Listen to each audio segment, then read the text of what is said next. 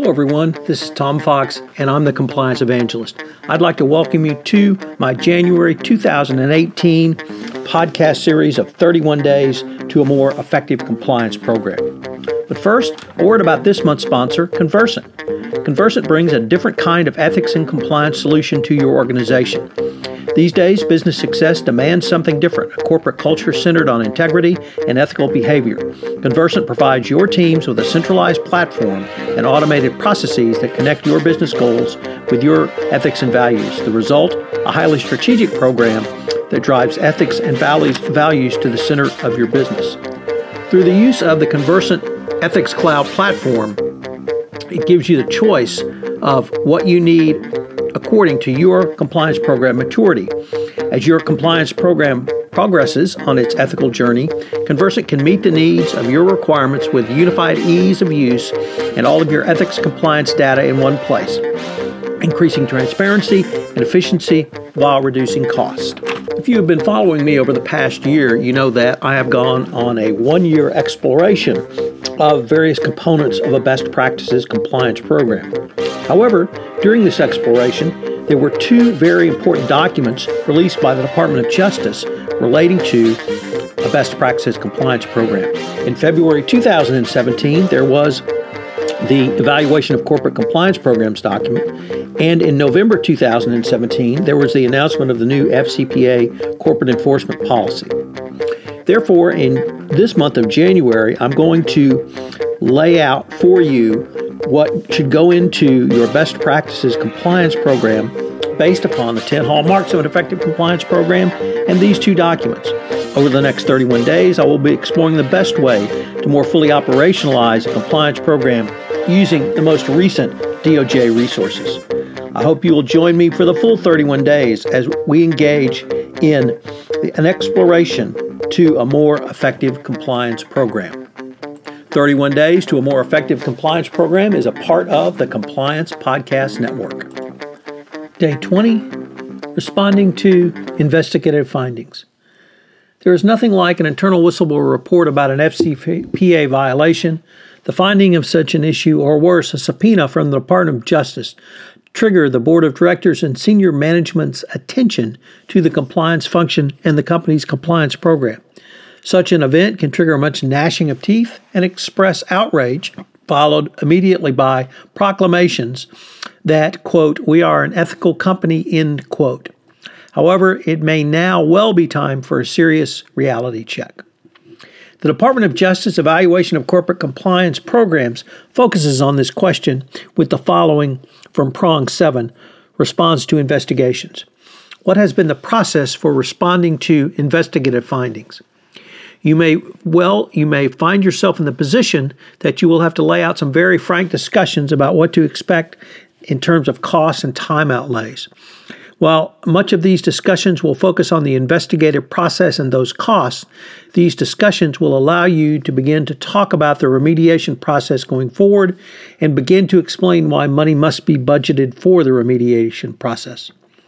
One of the things rarely considered in the investigative is how, rather, the investigation triggers the remediation process and what the relationship is between the two. When issues arise warranting an investigation that would rise to the board of directors level and potentially require disclosure to the government, there is usually a flurry of attention and activity. Everyone wants to know what is going on. Russ Berlin, the chief compliance officer at Dematic Inc., has noted for that short moment in time, you have everyone's full attention. Yet it can still be a tricky place because you will get your 15 minutes to really get everyone's full attention. And from then on, you're fighting with everyone else for their attention, just like normal things in business. It is, they're, they're coming in and saying, okay, here's the situation. As we know it, there's an investigative path, and corresponding to that, here's what we think the remediation path is, and some outlines of what it's going to take, often with dollar signs attached to it. You need to explain the cost to the board and senior management. You need to be upfront and candid and firmly state for us to get to this place, this is what it's going to cost. Moreover, you need to be able to show how some companies have paid very large amounts, not in the eventual fine and penalty, but also in other costs, Obviously, these costs can include shareholder derivative actions, post judgment remediation and monitorship costs, etc. Berlin went on to say, We want to show how people have lost money by having to write big checks because they didn't take this seriously, save money, because they didn't want to write a check as big. The return on the investment is going to be very high if you do this. This has been obviously made easier with the new FCPA corporate enforcement policy announced by the Department of Justice in November 2016, where you start with a presumption of a declination and move forward to between 50 to 25% discounts. So you can certainly see how these types of responses can lead to a dramatic lessening of your fine and penalty. One of the most difficult parts is that an investigation is often done in a way in which the investigators want to maintain as high as tight a control over the information and privilege as they possibly can. The remediation requires output from the investigation to understand where the risk points are and what the gaps are, both in the compliance program and in the internal controls. There is certainly a tension there, and it needs to be structured in a way that information can be shared with those who are designing the remediation without fear of compromising the investigation. Dan Chapman, former CCO at Parker Drilling and Cameron, believes that it's important to make make it personal at the highest level of an organization uh, and try to make it as real as well. He asked boards of directors and senior management, What about you? How do you feel about being involved in this? Rather than being something that's out there, the company, what about you? How do you feel about this? Obviously, the investigation can be critical for you to help understand what your remediation what remediation your compliance program will need going forward. Basically, you're in the situation as noted by Berlin, somebody found a way around our system. Maybe they colluded to overcome internal controls. Maybe there was a group that simply wasn't well trained, didn't understand, or there was a group that was extremely well trained and decided to do it anyway. But somehow there are issues in your system and the overall the overall system set by management, the governments and compliance, all at a meta level. It is axiomatic that you cannot find gaps in your compliance program until you stress test it.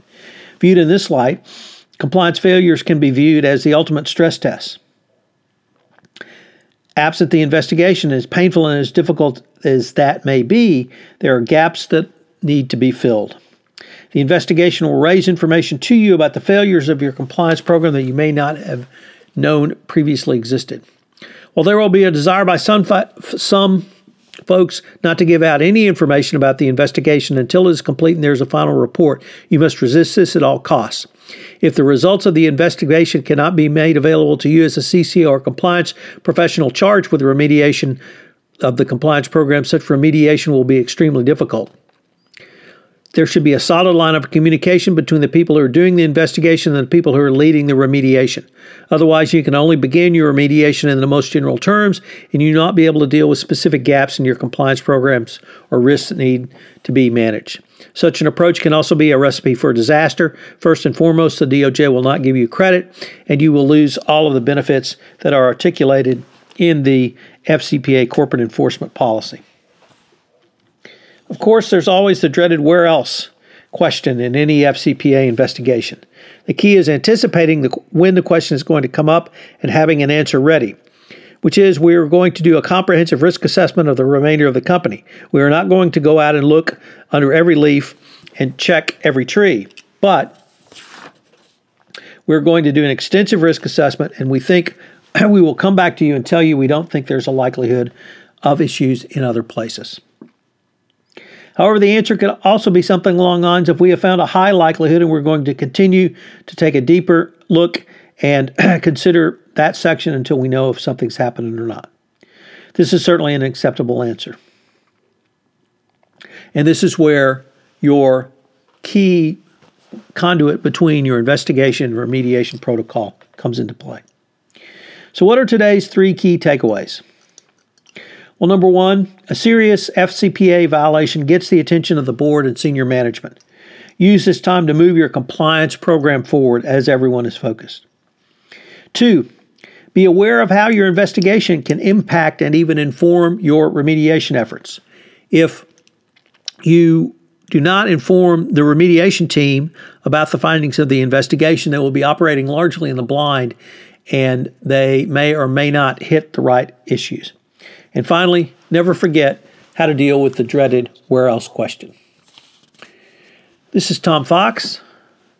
Hope you've enjoyed day 20 of 31 days to a more effective compliance program. And I hope you'll join me tomorrow for day 21 when we take up continuous improvement in a compliance program. This is Tom Fox again. Thank you for listening to this episode of 31 Days to a More Effective Compliance Program, sponsored by Conversant.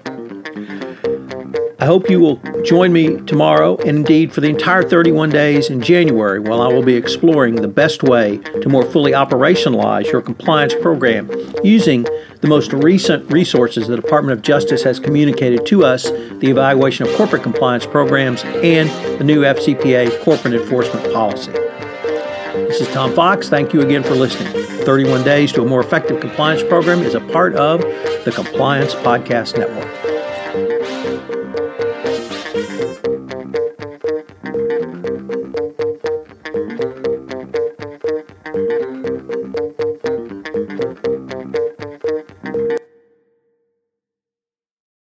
This podcast is a part of the C Suite Radio Network. For more top business podcasts, visit c-suiteradio.com.